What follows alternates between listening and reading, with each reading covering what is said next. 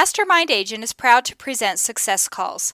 Top real estate agents from across North America reveal their success secrets, strategies, and systems in up close and personal interviews. You can find all the calls at www.mastermindagent.com. Hi, I'm Mike Cerrone with Mastermind Agent.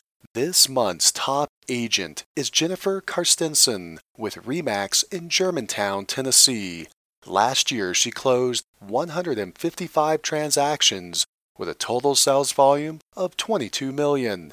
Her average sales price was 141,000, of which 60% were buyers and 40% were sellers. She operates a team with 8 members, 5 buyer specialists, 1 executive assistant, 1 marketing assistant, and 1 team leader. Jennifer is the team leader of the Live Love Memphis Group. She's been an agent for 5 years and sold 431 homes in her short career. In this call, Jennifer talks about why she switched from the mortgage business to real estate sales, her goal to make 100,000 her first year and how she did it, the expired listing letter that generates 30% of her business, her phone script for expired listings, what she does to get 30% of her business by repeat and referrals from past clients and sphere of influence. How she quickly ramped up her internet buyer leads with Boomtown. Her Facebook personal page, business page, and agent referral network. How she generates seller leads using newsfeed Facebook ads and the phone script she uses to convert them into listing appointments the power of mentors and modeling successful agents, team dynamics, compensation, profit margins, and more. First, a quick word from our sponsor, RealGTV, Real Estate Agent Lead Generation Television. Need more referrals? Get a free script and simple three part plan used by a top agent to receive and close 74 referral transactions in one year. Just go to freereferralscript.com that's freereferralscript.com. Now, back to the show. Welcome to the call, Jennifer. Thanks for having me. Hey, Jennifer, it's great to have you here. Jennifer, before we talk about what you're doing now, let's go back for a minute and talk about what you did before you got into real estate. Before I got into real estate, I was in the mortgage business. My father actually owned a mortgage company out of Chicago and started working for him from about 16 all throughout college and then worked my way up to Argent Mortgage, which at the time was the one of the largest subprime lenders and worked for them for several years and then um, left them in 2006 when I had my daughter and of course, as everyone knows, that's kind of when everything went downhill. And um, became a stay-at-home mom for a couple of years before I moved to Memphis. How long were you in the mortgage business then? Uh, about 15 years. So I left there when I was 31, so 16 to 31. Wow, so you had a really good grounding in the industry uh, from that mortgage side. Mortgage is very similar, sales oriented, people oriented. And why did you decide when you moved to Tennessee, why did you decide to go into the real estate side rather than stay in the mortgage side? I chose to get back into real estate as a real estate agent because, well, I had moved to Memphis from Chicago and I had gotten divorced. And so I didn't want to go back into a 40 hour a week, you know, 8 to 5 sort of job, which would take me away from my daughter, who was at the time about two years old.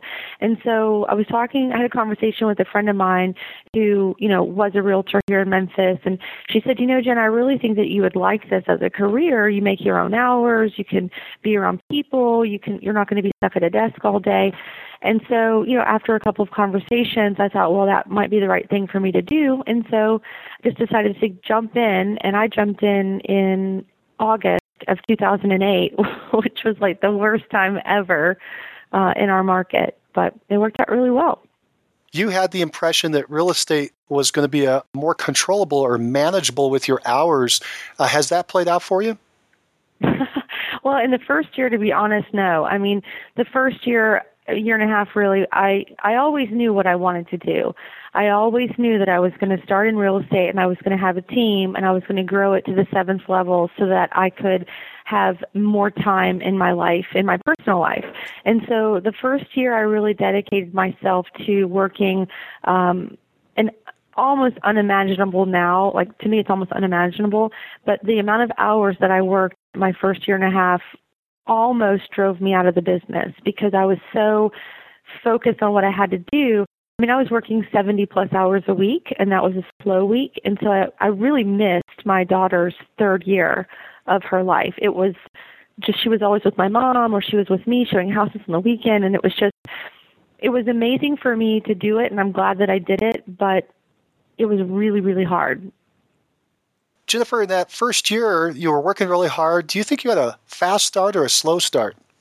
I would say fast.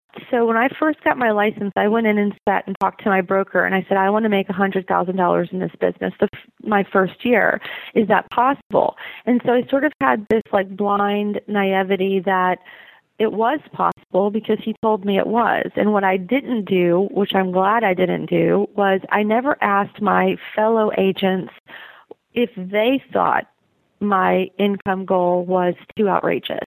And so because I never asked their opinion, I never got it, and I was able to sort of lead my way to meeting my goal. So at the end of the first year of 2000 and well, it would be 2009, I did meet my income goal. My 1099 was 101,000. And, you know, I never knew I couldn't do it. So I guess my point is it was worth it for me today, where I'm sitting today and where I have been sitting in this chair for the last three years, it was worth the sacrifice in my first year, year and a half, in order to be where I am today, and it allows me to continue to grow. Wow, so that shows the power of goals. You said you set a goal for a hundred thousand your first year, and did you say you hit one hundred one? I did. It was like one hundred one thousand and eighty nine dollars. Oh, that is just awesome. Well, congratulations. Very good. Very good. And so, uh, just for clarity, how long have you been in the business now? This is my first quarter of my sixth year. How many homes did you sell last year? 155. And do you recall the sales volume on that? It was twenty-one million nine hundred and forty-nine thousand nine hundred and ninety-nine dollars. Are you always that accurate with your numbers? Oh yeah, you have to be. Jennifer, where is Germantown, Tennessee located? It's a suburb of Memphis, Tennessee. From downtown Memphis, it's about 30 minutes east. And how big is the population there? We have just under 40,000 residents. And how many in Memphis, the big metro area of Memphis? Population of Memphis is about 655,000. Jennifer, could you please describe your current real estate market? In Memphis, the average price is about 130,000, and we're like an entry to middle um, type of home. So we don't have a very large luxury market. We're just sort of like middle of the road folks. I mean, a luxury house in this market would be, you know, upwards of 250, 250,000 dollars.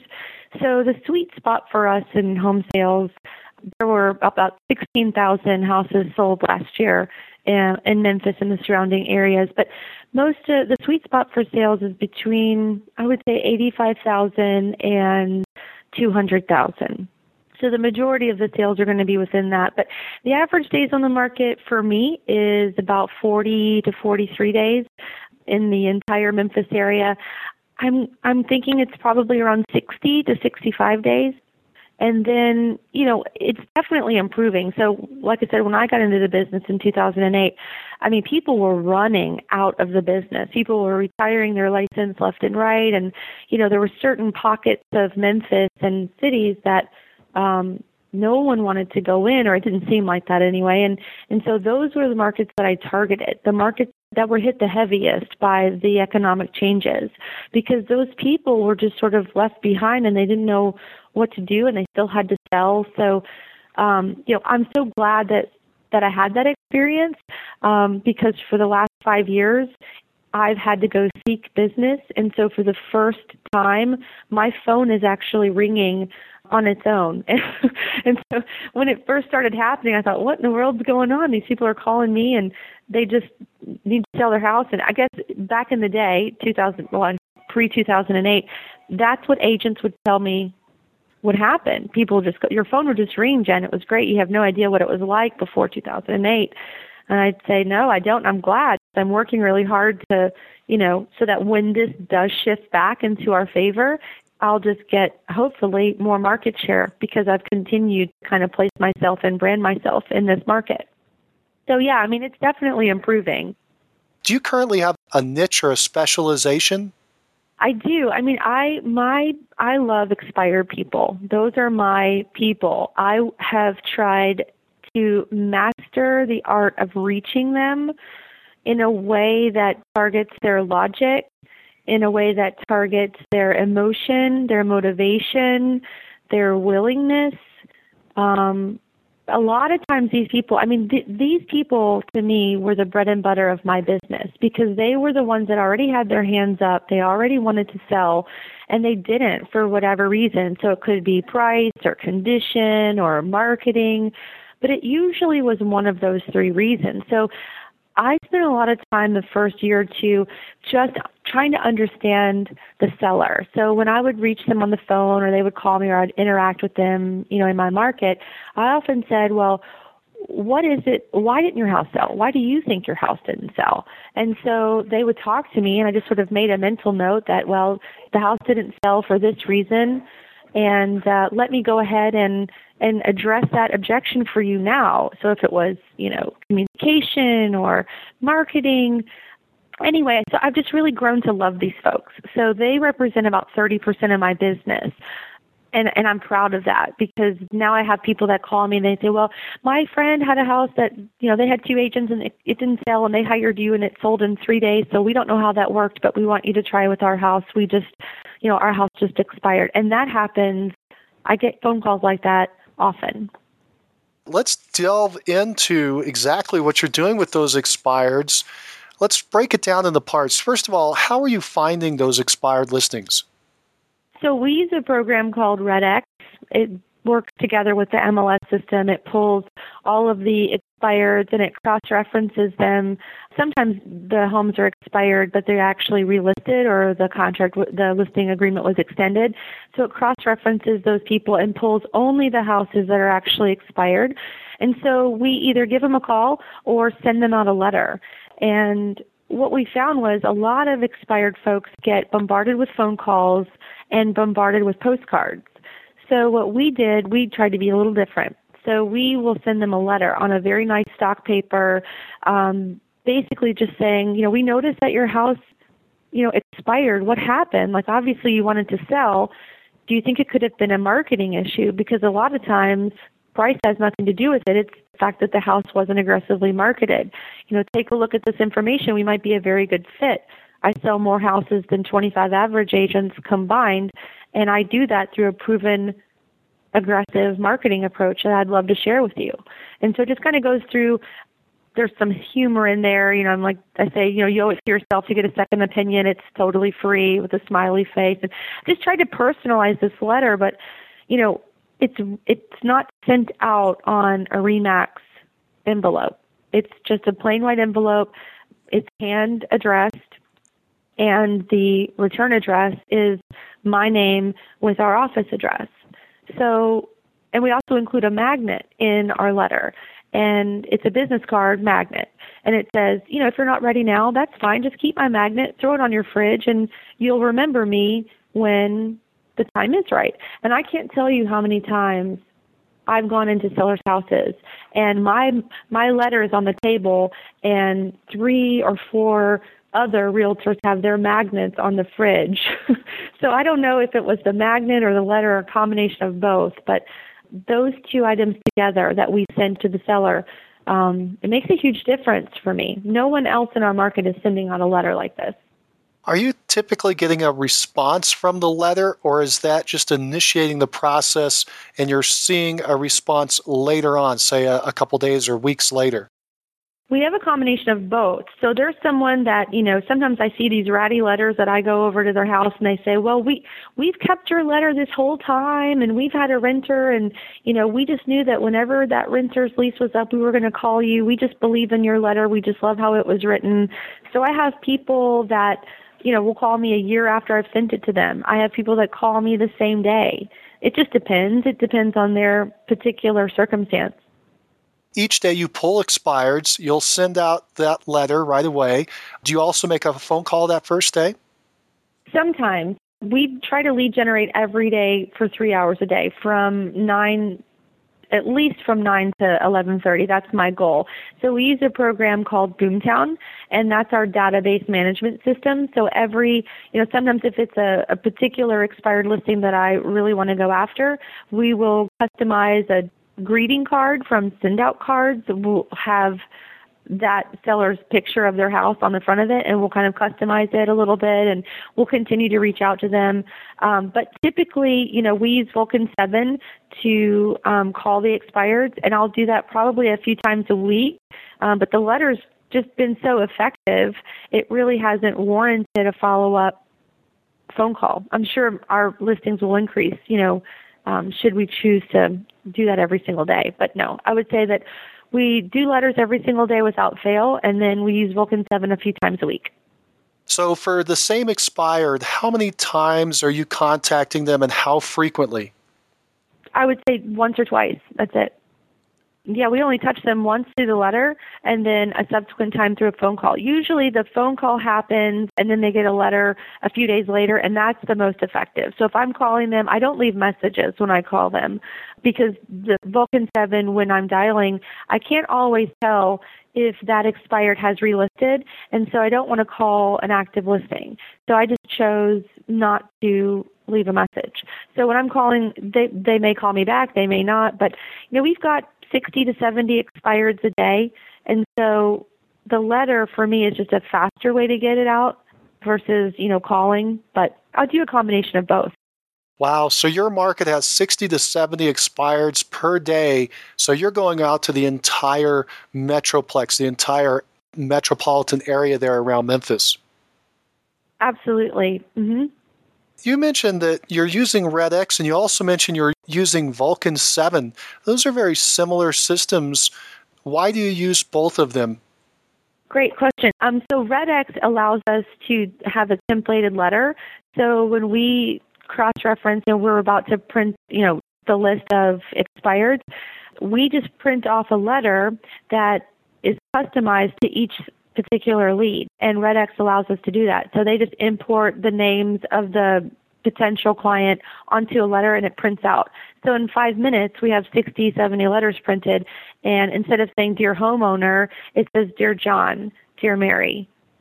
And so Vulcan 7, we don't use that. I don't even know if they have that option, but Vulcan 7, I just, that's strictly for dialing. And I don't use RedX for dialing. I guess that's my question. Why are you not using the RedX system? Because they have a dialer system as well. What's the, been the difference between the two, and why did you choose Vulcan 7? Well, I think the functionality of Vulcan 7 is just more user friendly for me, and I'm not a tech guru by any means. So for me, the simplest process is the best for me. And I had a lot of other, you know, I mastermind with a lot of mega agents from across the country, and hands down, they've all voted that they believe that Vulcan 7 is a superior product to RedX. So I just listen to them. So you're getting 30% of your business from expired listings. You're basically finding them, sending out a letter on day one, making a call during the first week. That's it. And from those two activities, you're generating a lot of business back to you. Absolutely. Wow. And quite frankly, the only reason why I even started doing Vulcan 7 to call after the letter was from a push from, you know, a few of my other agents from across the country. They said, Jen, you're just leaving so much business on the table. No one in your market is calling these expireds. You should at least follow up with a phone call and watch your business increase. Well, to be honest with you, I had an assistant for four years who was terrified that I would start doing that because she would not be able to handle the business that would come from that. So, you know, I, I hope we get to talk about hiring, but you know, I hired a new assistant in August and because she's as awesome as she is, she is allowing me to see a bigger vision for my team than I've ever had to I've ever been able to see before and because she is as great as she is, she's showing me that, you know, I can take 30 listings a month and it won't be a problem. She can handle it. And so my focus has changed this year last year, you know, I wasn't even it wasn't an option. I mean, I, I would try to do Vulcan Seven, and then everything would just be kind of still non-systematized, if that makes any sense. And so this year, I mean, it's going to be great. So we we plan on implementing the calling regularly alongside the letter more efficiently than we had been in years past. So, with your team last year, you were concerned about the fulfillment of your promises that you were making. You were worried you were going to overload your staff with volume. Let me ask uh, did you see an uptick? Have you seen an uptick in the number of listings that you've gotten from your expired program when you started to make the phone calls? And if so, what percent increase? I would say that, you know, probably a 5 to 10% increase usually what will happen is they'll call and they'll say, "Hey, I got I, I got a phone call from you. We talked the other day, and then today I got a letter in the mail from you, and um, you know we've just kind of talked about it. And we we want to hear what you have to say. So impressed that you called and followed up with a letter. So they kind of thought that I was following up with a letter, when in fact, you know, I wasn't. It was just duplicate effort. Jennifer, let's do this. Can you walk us through your script that you use when you make that phone call to the expired, you know, what you're saying? Sure. Ring ring. Hello. Hi, is this Mike? Yeah, this is Mike. Hi, Mike. This is Jennifer Karstensen over at Remax. How are you doing? Oh, I'm I'm fine, Jennifer. Good, good. Listen, the reason for my call is I was just looking at the MLS and I noticed that your house has shown up as an expired listing. So you know, I was just calling to find out what happened. It seems like you definitely wanted to sell and it just didn't happen. Yeah, we're still trying to figure that out. Gotcha. Well, are you interviewing other agents?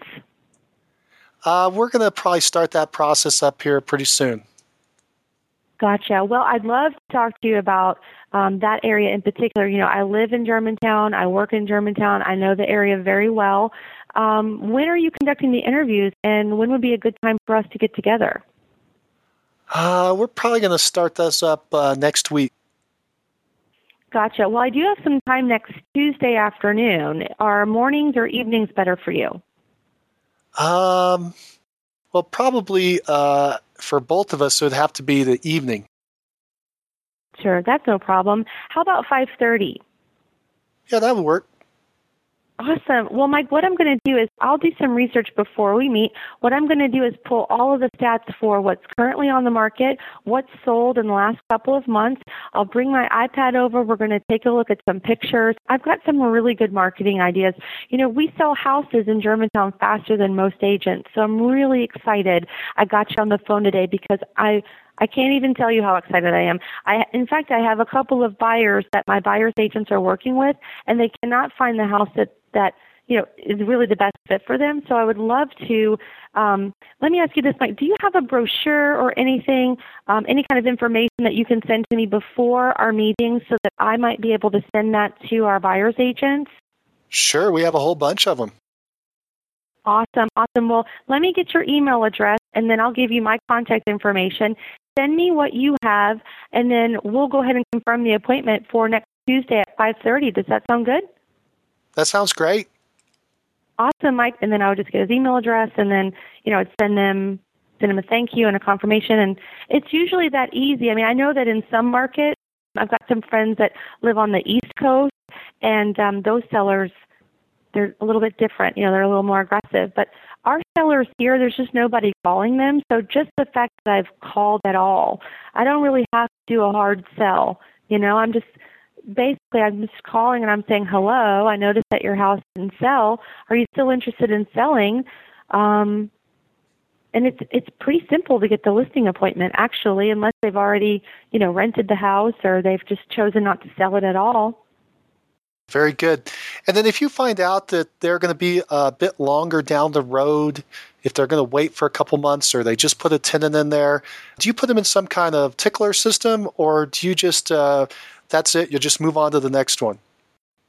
No, I absolutely ask him. So if you were saying, well, Jen, you know, we're kind of six months out, I would obviously try to qualify why. And then if it was a reason that, you know, made sense for everyone, I would say, well, great, Mike, that's wonderful. Listen, would you mind if I touch base with you in like four months? I know you said you were going to be about six months out, but would you mind if I just touch base with you in four months and just see if the situation's still the same or give an, I mean, I can even give you an updated market analysis or, you know, would that be something that you might find beneficial? And then usually they, they're like, oh yeah, that'd be great. And we stick them in Boomtown and we set a follow up for, you know, four months out and then we'll just either call them or email them. So Boomtown is tracking all your leads. You're using it for its database management. Are you using Boomtown for their lead generation? Absolutely. So we use it for um, database management and lead generation. So we lead gen for buyers and for sellers, and they have auto drip email campaigns that allow us to you know keep we've got i think 4000 leads in our system and probably 3500 i would say are buyers and 500 are sellers and so it's great i mean it's to me it's one of the best systems out there 3,500 buyers and 500 sellers. Have those leads mainly been generated from Boomtown? Most have, but they um, Boomtown also has the ability to auto import from other sources. So we pay to be a premium agent on Zillow and Trulia and Dave Ramsey. I'm a Dave Ramsey ELP. And so anytime a lead comes through from those portals, Boomtown will grab it and stick it into the system and then send a welcome email out to them acknowledging that, you know, we didn't receive your information, you know, we, we welcome you to the site. How can we help you find your next property? Or if they're sellers, they usually find me through AdWords and we have, you know, ads on Google and then they'll request a home valuation. They're curious about their home value. And so then the automatic email goes out that says, Thank you so much for requesting automatic um, automatically goes to them, I think, within an hour of their registration. So it's wonderful for me. It's like a little assistant. The AdWords campaign, is that being run by Boomtown? Yes, they control that. Tell me a little bit about how that works. How did you get it set up? How much are you paying? What are they doing for you? What have the results been? So we pay about three thousand dollars a month for Boomtown, and um, fifteen hundred dollars is for the program, is for the software, um, and then fifteen hundred is for AdWords.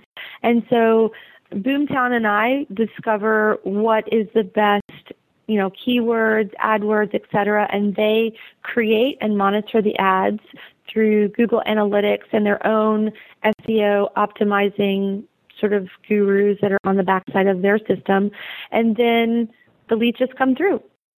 We started off at like $500, and then as my team grew, so did my AdWords budget.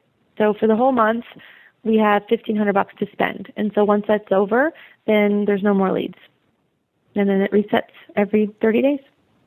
The results are um, amazing. So right now I'm looking at the closing board and there's 10, 10 buyer closings and we get about 200 leads a month. So Boomtown has discovered that my ad to registration conversion is about 18%. So um, it's pretty high. I think the industry standard is like 8 to 10%. So we're running a pretty high conversion rate with it.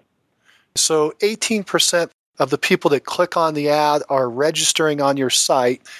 And then those are coming in as leads, and you said you're generating about 200 leads a month?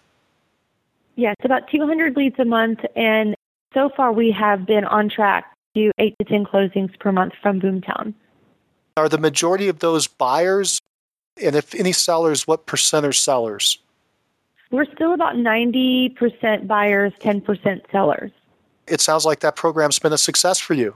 Absolutely. I mean, we, we are not spending the same amount in AdWords for sellers as we are in buyers because it's just me doing the listings. And so I've got five buyers agents. So they need, you know, that budget needs to exist for their, for their database.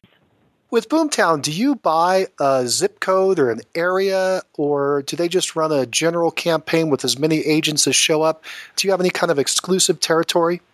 Yeah, that's a great question. So, yeah, we do have exclusivity. There's only a certain number of accounts that are given out per area, and it's basically Memphis has, I think, four Boomtown accounts. So only four agents in the entire, you know, population of Memphis are going to be able to get this. So I think in some larger demographic areas, I guess you can have more, but yeah, it's totally exclusive. They will not just open it up to anybody who wants it. And we've just expanded into Mississippi. And so we are the only agent in Mississippi right now using Boomtown. And so there might be room for one more, but we're really excited about that too. Now, a quick word from our sponsor, RealG TV, real estate agent lead generation television, where top agents reveal exactly how they create consistent flows of home buyer and home seller leads into their practices every month. Need more leads? Hit the pause button right now. Open Google and search RealG TV. That's R E A L G dot TV. Now, back to the show. How far away is the Mississippi market from where you're at now? It borders us. So in some parts of Memphis, you know, like from here to say Oakland, which is a suburb of Memphis, it takes about 20, 25 minutes to get there. But Southaven, Olive Branch, Mississippi, it's actually closer. So we're about four to five miles from the Mississippi border here in Memphis. So there's a lot of people that work in Mississippi but live in Tennessee and vice versa comparable in a lot of ways, but the taxes are cheaper in Mississippi, real estate taxes. So it's a it's a pull for some folks to come to Mississippi, and we just wanted to be able to service those people as well. Do you have licenses in both markets? Did you have to get a Mississippi license, a second license? We have members of our team that are licensed in Mississippi. So they will be the listing agent and the buyer agent for the Mississippi expansion team. And I have, you know, I'm probably a few weeks away from getting my Mississippi license. We just opened this up. I think you have a Facebook business page ads. Can you tell me a little bit about how that program is working for you? Yeah, it's awesome. I mean, it's probably one of the best things that I have done.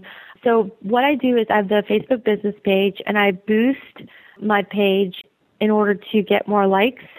So the likes that I get are from my friends and friends of my friends. And so it's target specific to Memphis. And so, you know, once I grew my fan base, I suppose, my like base to about 2,000 people now, I'll start to put my really neat listings or something that I think is one of a kind about whatever one of my listings, and I'll put a, a post on my business page and I'll boost it. And boosting it, you can allocate however many dollars you want per day. I can do $10, sometimes I'll do $30 a day. It just depends on what I'm looking to do. And so it's great because it engages the Memphis community. And if it's something that's a really great price, I'll get a lot of feedback from community, which is great. They'll share it, they'll talk about it, they'll ask me how much it is. You know, we have received business from Facebook. In fact, before I had Boomtown, Facebook was responsible for about 36% of my business. It's a wonderful blend of what was working for me in the past and then the new features that Facebook has, which are the ads. And so we have ads that we pay for specifically targeting sellers. And so the seller ad is Are you curious about what your home is worth? because so many people tried to sell in 2008, 9, 10, and they couldn't, and they feel like the market is improving, but they don't know for sure, and they don't want to get their hopes up. So having a home valuation site, I use Boomtown's home valuation site, and I make a post on Facebook, and then that's the ad basically. Come, you know, it's a landing page.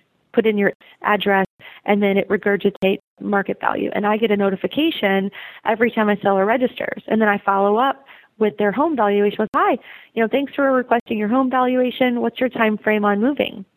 I just very assumptive.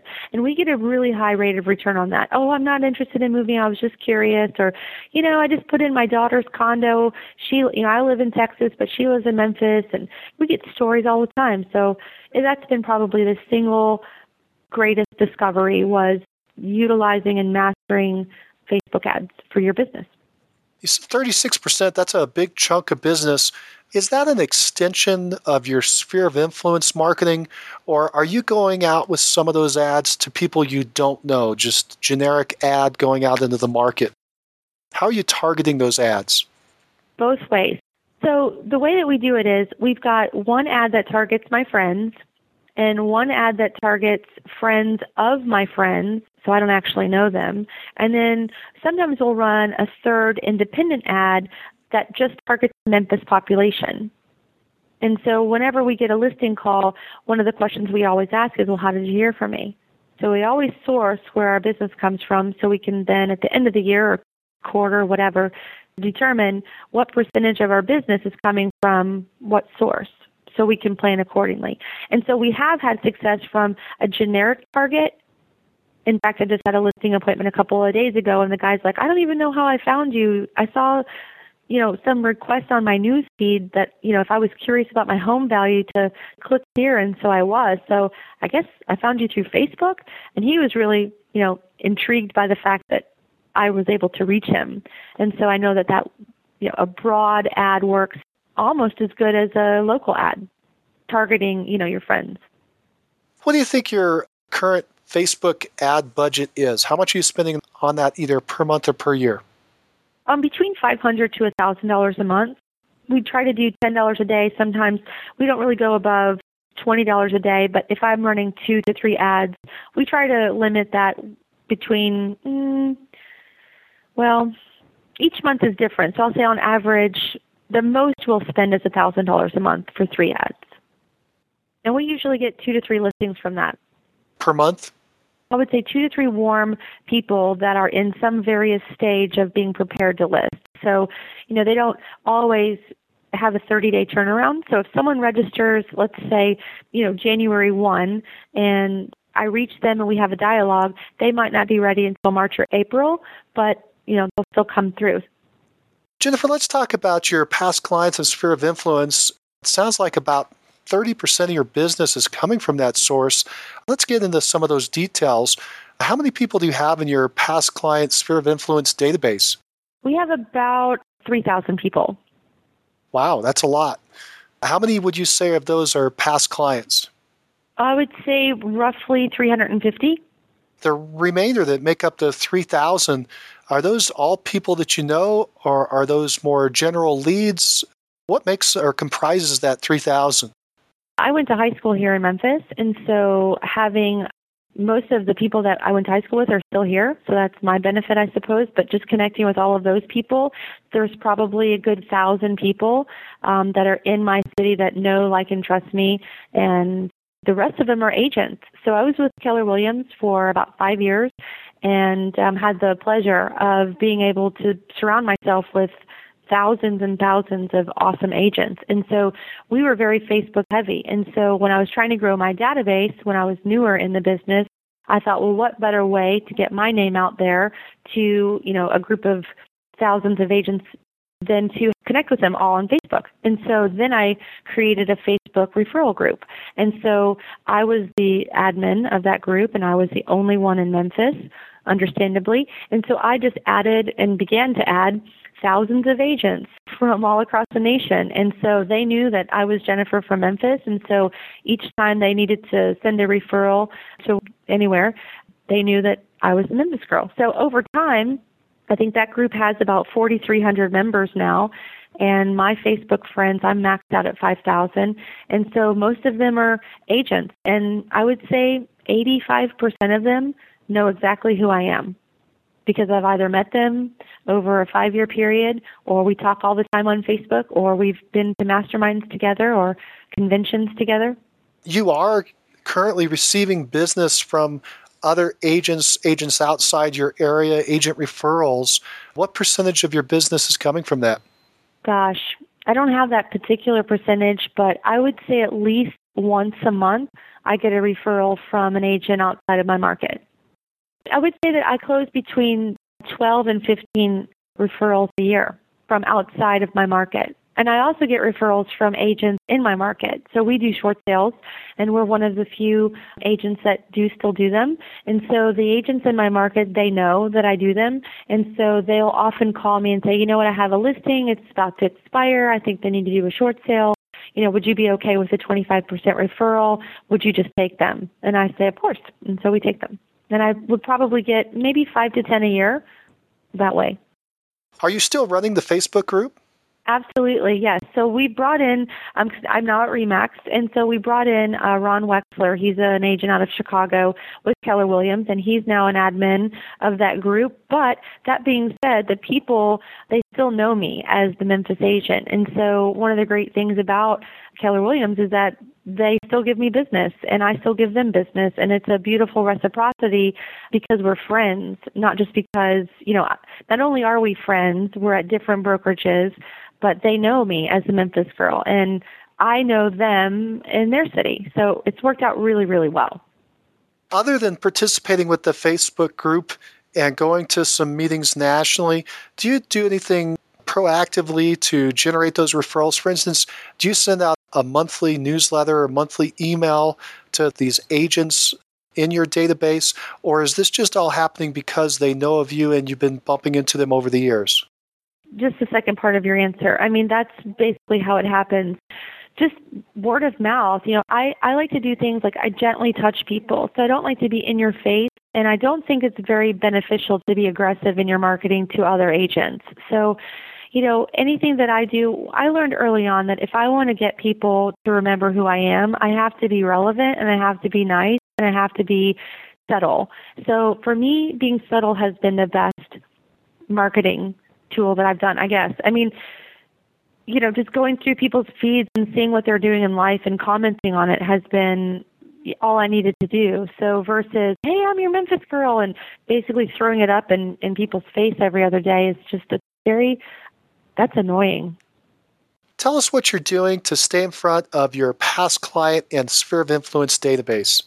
So every year we send them out a full size calendar in December, right before the new year. Just a letter that says thank you so much for the business that we received and, you know, just a letter identifying, you know, what we've done this year and how we'd love to help them. Every quarter we send them a postcard or a letter some type of relevant information just to show them that we're still here if they need us and they're interested in their home value to please give us a call. And then uh, I keep in touch with them a lot on Facebook. So I guess, I don't know, the phone call is kind of lost in our system right now. We just, we usually just Facebook each other. Are you making any phone calls to your past clients as sphere of influence in the course of the year, or you have a kind of a standard set schedule to call them? No, I don't. I mean, we send out those four pieces of information every year, and then most of those people are my Facebook friends, and if they need me, they know exactly where to reach me, and we're pretty digital with everything. Yeah, it sounds like you do a lot on Facebook. You must be on Facebook all day long. Uh, how many hours uh, a week are you spending on Facebook? um, I'm probably on Facebook about five minutes a day. Really, five minutes a day. So you're just kind of checking in and, and sending off a couple of messages. And so I guess in a way you're touching them more often than just the four or five mailings, but it's mainly through this medium of Facebook. I would say so. Anybody that's my friend on Facebook knows that most of the things that I post are personal. So I have a funny story or, you know, a, a comment about something or I'm sharing pictures of my daughter or something funny that we're doing it. But to be honest with you, I don't see the point in me calling, you know, a past client, hey, Mike, this is Jen over at Remax. Hey, I just saw you were on Facebook, and you know, I just want to give you a call and say hi and ask if you know anybody who's looking to buy or sell or invest in real estate in the next 30 days. Now, I know that there's a lot of agents that do that, and they do that with great success. I'm just not one of those people. I prefer to do things, you know, very fast. So I feel like if I made a, a relevant post or I saw a life event on their page, I might email my assistant and say, hey, Tammy just had a baby. Can you send her a, a send out card that says congratulations from me? Or if I see a life event that's negative that's happened, and someone's lost someone, I might say, can you please send out a, a condolence card or something like that. So I felt like those were more powerful touches than just touching the same people four times a year with a phone call. So I wanted to become relevant and I wanted to become more memorable. And so I feel like that works really well for me. On Facebook, you have a personal page and then you also have this business page. Are you blending? Are you sending out the same type of messages on both, or have you separated those pretty cleanly?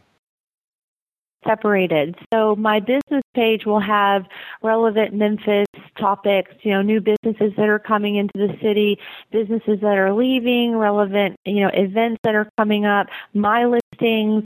I'll advertise for buyers agents on there. I'll uh, run a survey, you know, how many people have done this to their house. I'll talk about restaurants, just basically overall Memphis content. And then sometimes I will share a house that I've listed on my business page onto my personal page, but very rarely.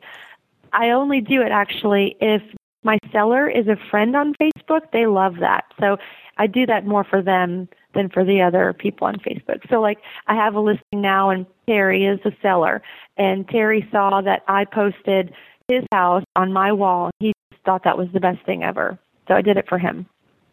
Jennifer, you've mentioned your team a few times. Let's look at your team and, and how it's developed. You've you've built that team rather quickly in the just in the last five years. I assume you're continuing to build it out.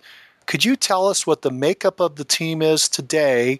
And then also, as you're going along, if you can tell us which of those positions was with you last year when you closed the 155 and which you've added recently.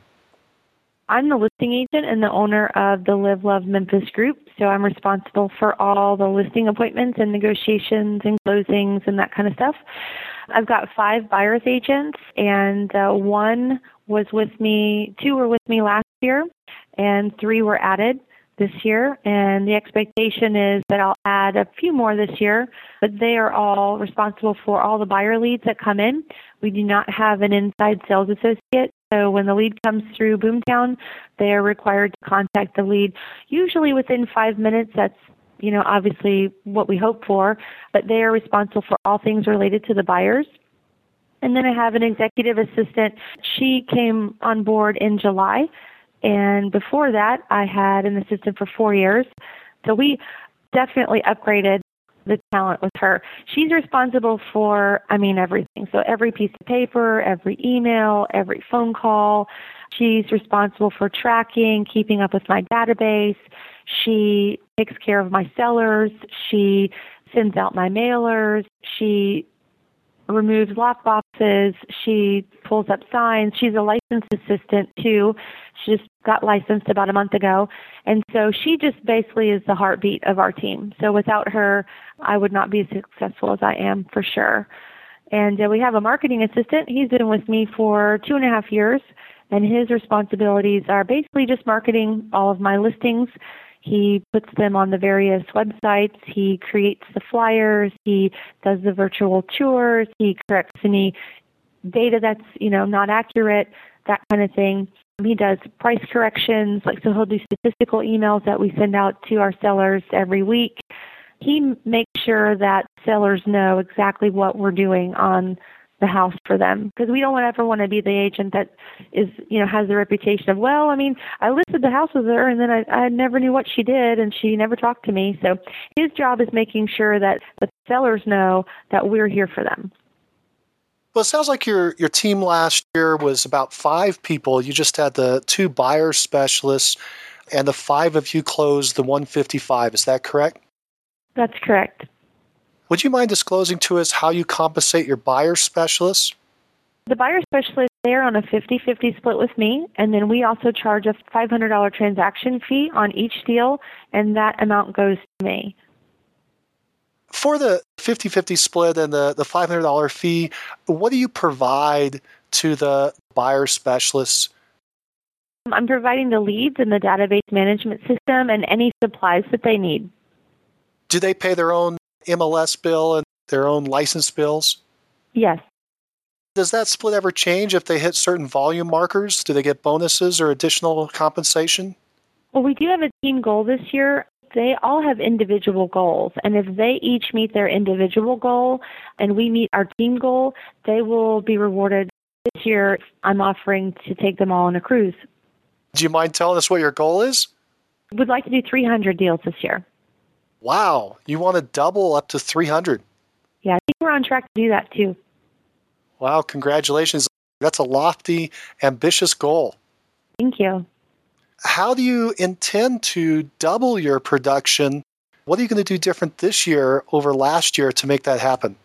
I have not been very good or diligent about calling expired and we've never really tried to reach out to subdivisions that were pretty much prime for investors. And we've never really called people that, you know, tried to sell their house in 2008 but didn't. So you know, for me, I want to try to do more of that. I want to get more listings. So the buyers are doing a great job at what they're doing. I would like to step up my game. So the most listings I've ever sold in one year were 68. And so the rest of that came from the buyer side. And so a lot of the the goal I guess rests on me. So what we're going to do differently this year is me making the effort to call people. So we've identified some target subdivisions that really investors would love. So we've partnered with an advisory group and they buy to hedge funds that are here in Memphis. And so what we can do is we can find off-market properties and submit those to the advisory group to see if we might be able to get them cash offer. So that's one new avenue of business. A second avenue is we've targeted some subdivisions and neighborhoods around Memphis and the surrounding areas that are awesome for first time homebuyers and in fact don't really have a lot of inventory right now. So we plan on calling those subdivisions and neighborhoods and, and asking, you know, hey, have you ever thought about selling? Just becoming more aggressive and targeted with our lead generation. So I just found out a couple of days ago that I won a year of coaching with Tom Ferry's organization, and I am like over the moon about that. And I have a feeling that, you know, through his coaching, he's going to expect a great deal from me. And of course, I don't want to let him down. So that's one of the reasons why I feel like we're going to be definitely on target, double our goal. So on top of coaching, I've also signed on. Um, Williams has a MAPS coaching program, and I've just signed on to this challenge of 90 listings in 90 days. Very excited about that. So several different accountability tools will be set in place to help make a difference this year, I think, for me. Are you profitable? Absolutely. Yeah, we're running at about a 32% profit margin. So $100 comes in the top of your organization, $32 comes out the bottom to you. Do you pay yourself a salary? I do. Now, does the salary, is that part of the expense before you get to the 32%, or is that part of the 32%? That's the part before I get to the expense. So you're paying yourself a salary, and then in addition to that, there's 32% coming out the bottom to you as profit. Yes. I became very mindful about where my money was going, and I read this book. It's a MREA book, and it's the Millionaire Real Estate book. And it's the basically it gives you an exact roadmap for your profit, your loss, your expenses, keeping track of everything, when to hire, you know, leading with revenue. I mean, for any agent that's out there that hasn't read that book, you need to get it. It's can definitely be a game changer for you. And it was for me. So I have several of those pages dog eared and it's on my desk at all times. And if I ever have a question about making a business decision, I can always revert back to that book.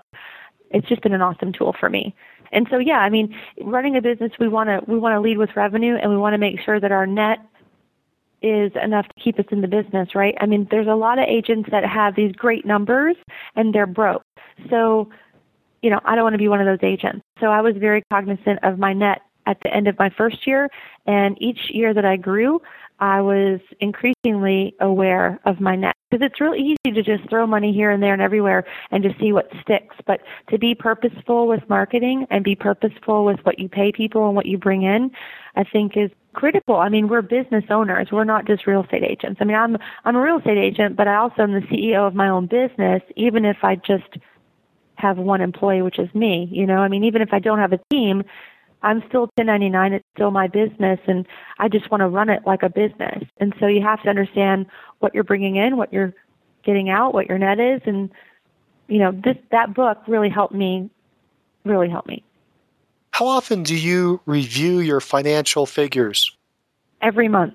So you're keeping a pretty close eye on what's happening on a on a 30 day cycle. Every 30 days or so, you're looking at those numbers and you're able to see if anything gets out of line, and you can you can cut it back.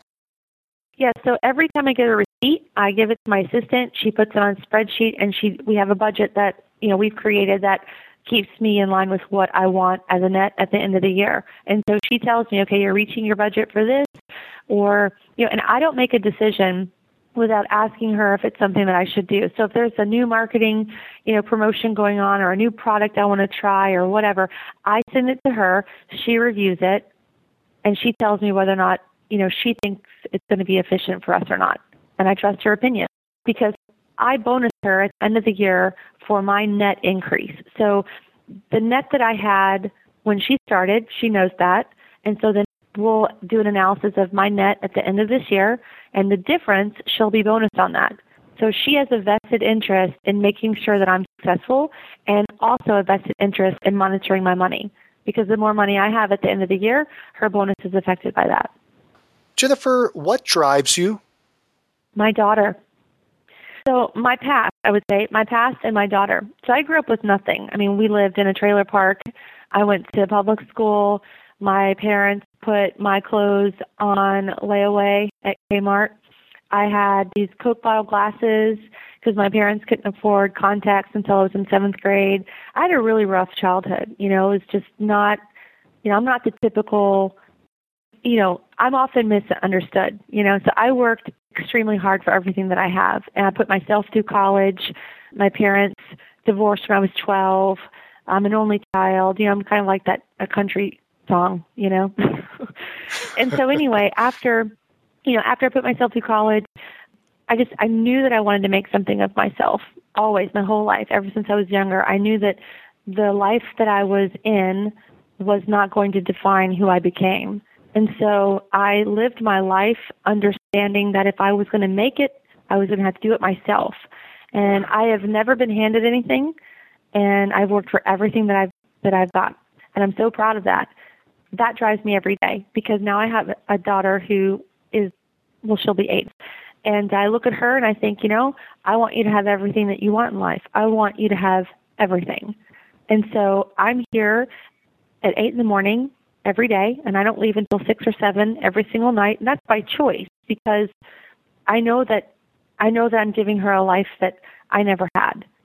And I know that I'm living someplace that, you know, I would have loved to have lived when I was a kid. And I know that she's happy and she's well rounded and she's she's happy that her mom sells houses because it means she gets to go get toys, you know. So, but she's what drives me. You know, I just want to be real with people. You know, I mean, at the end of the day, I want someone to listen to this interview and and I want it to hit home with them and I want them to think that sounds just like me. That sounds exactly where I am right now. And I want them to know that they can do it and that they don't need to hear anybody else. They just need to hear what they want in their heart and that they can do it because I can do it and it was so hard for me so hard as a single mom to to make the decision to come here every day and sell houses to people who were so angry to see me because I had to tell them that they had to bring twenty, thirty, forty thousand dollars to the table to get out of their house.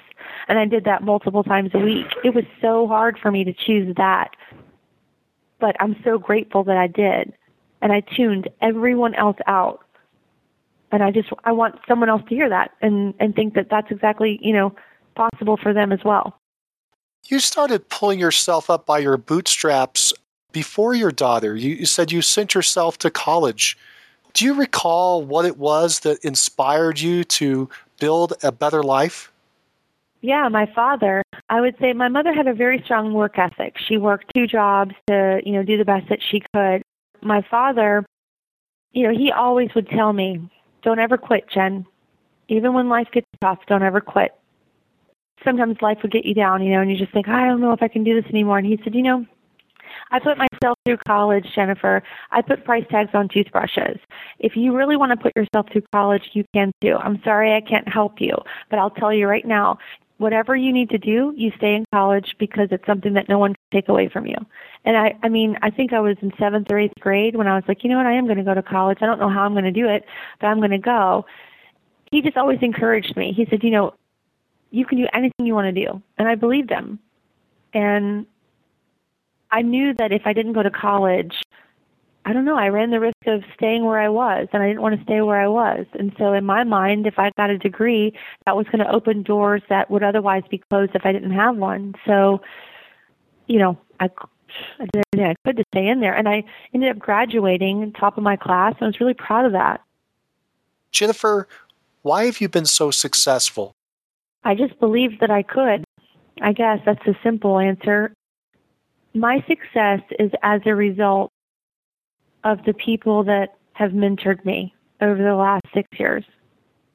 I have been extremely blessed to have some awesome, amazing people from across the country take me under their wing, show me how to do what they do, and teach me the way to be successful in this business. So, I mean, to be honest with you, it's not me. I just show up every day and do what, you know, what they do, and it works for me. How did you meet those mentors? Through Keller Williams. I was with them, and I mean, I met some awesome people. Um, ben Kinney is out of Washington State. He's amazing. I'm very lucky to call him a friend, but he was an amazing game changer for me if anybody listening to this does not know who he is, they should Google him and uh, listen to every YouTube video that he has out there. He's amazing. Lisa Archer was another influential person for me. She runs the Live Love Charlotte group out of Charlotte, North Carolina, and she's also expanded into other markets.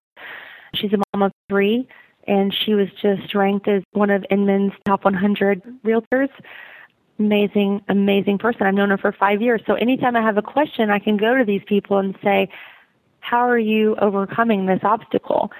And then another one is Josh Anderson. He's out of Nashville and he he's become a very dear friend of mine. It's a great partnership because there's a lot of people moving from Memphis to Nashville and vice versa.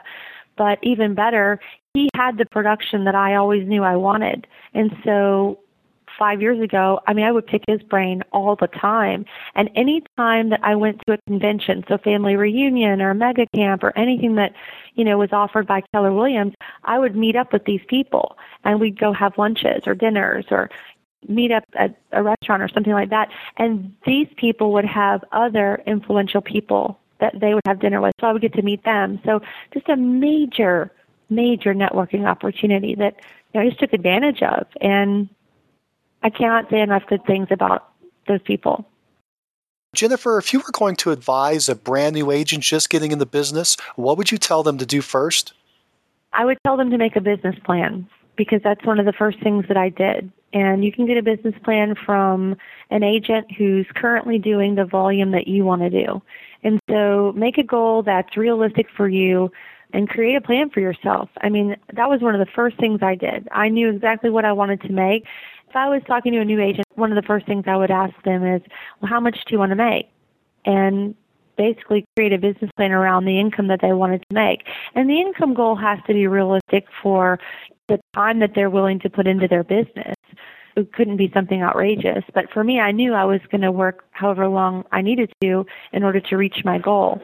So a business plan would be definitely number one. And number two, getting in touch with people that are making the income goal that you want to make. So if you know if it's a hundred thousand, two hundred thousand, whatever it is, surround yourself with those agents. Ask to you know shadow them. Ask to take them to lunch. Ask them for their marketing materials. You know if it's if it's an agent that's outside of your market, they're probably going to be willing to share it with you. So I mean, probably not your competitors, but you know if you've got an agent out of Denver if I'm in Memphis, I know I can call my friend Derek Gilbert, who's a Keller Williams agent out of Denver, and I can say, Derek, are you sending out a newsletter? Can I check yours out? If I want anything, if I want a listing presentation, I can call, you know, my friend Lisa and say, Lisa, send me your listing presentation. I want to compare it to yours. And that's something that a new agent could do quite easily, actually. Jennifer, do you think that top agent interviews like the one we're doing now with Mastermind Agent are valuable? Oh my gosh, yeah, 100% valuable. You know, for somebody that's just interested in learning how other people's businesses are running and operating.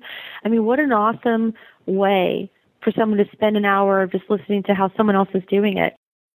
I've listened to several interviews and gotten some good tips from it, so there's definitely value. I appreciate you doing this. Well, Jennifer, I've come to the end of my questions for the day.